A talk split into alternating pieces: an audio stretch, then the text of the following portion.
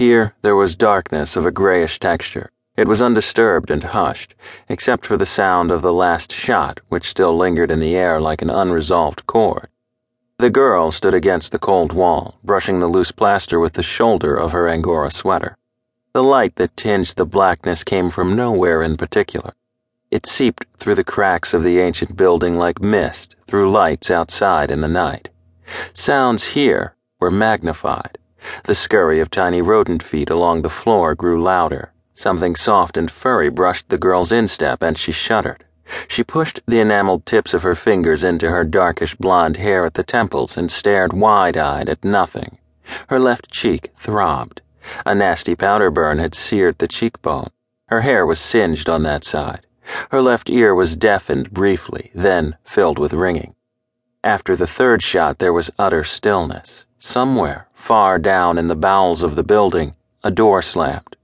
There remained the question of why she was still alive, why there had been no pursuit, unless murder was a kind of hysteria, building up to the climax of three shots which had released the pent-up insanity, leaving only remorse and stunned shock in its wake. She had to see about him down there. About Miff.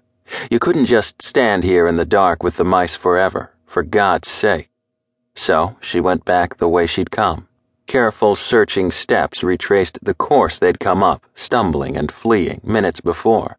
Through empty rooms, down musty stairways, through the dust and cobwebs of the ages, down to where there was life, and, perhaps, death. Here was the back door to his kitchen, still gaping at her as she'd left it. The faucet in the sink dripped, undisturbed. The light from his bedroom lamp spilled a circle of light on the threadbare carpet. The turntable in the record player was still spinning, and the needle in the pickup arm retraced its course through the last grooves in the record. Ka-tick, ka-tick, ka-tick. See, here's an early one of Krupa's. It was on a session with Red Nichols. Pee Wee Russell played clarinet on this one, and they had Jack Teagarden on trombone. Now get this opening and the rim shots in the third chorus. Miff had said that. Then he'd turned as the door behind him opened, and he had said angrily, "Well, what the hell are you doing here?" And the record had played on, but no one had listened. Krupa's drums and the pistol shots had blended. Only the final shot had been without accompaniment, after the record finished. Ka-tick, ka-tick, ka-tick, ka-tick.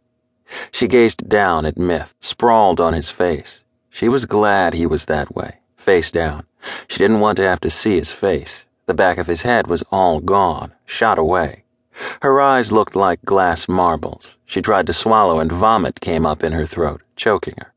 She went to the door and stumbled down the stairs. She walked in stiff, jerky strides, keeping her eyes straight ahead. She said to herself, "Don't think, don't think about anything."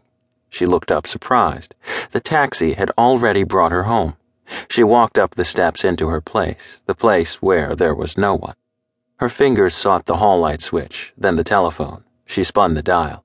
How does one go about reporting a murder? Do you ask for somebody in particular, or do you just blurt it out? She wondered. She was looking straight ahead into the darkness outside the area of light in the hallway. She was staring vacantly for a few moments when suddenly her eyes widened, and then, in another instant, they grew cold and dead. She said, "Oh!" "Yes." The man came out of the shadows of the living room. He said, "Put it down. Put it back in the cradle. That's right." The telephone made a small metallic click as she dropped it back in place. The sound was like the closing of a latch.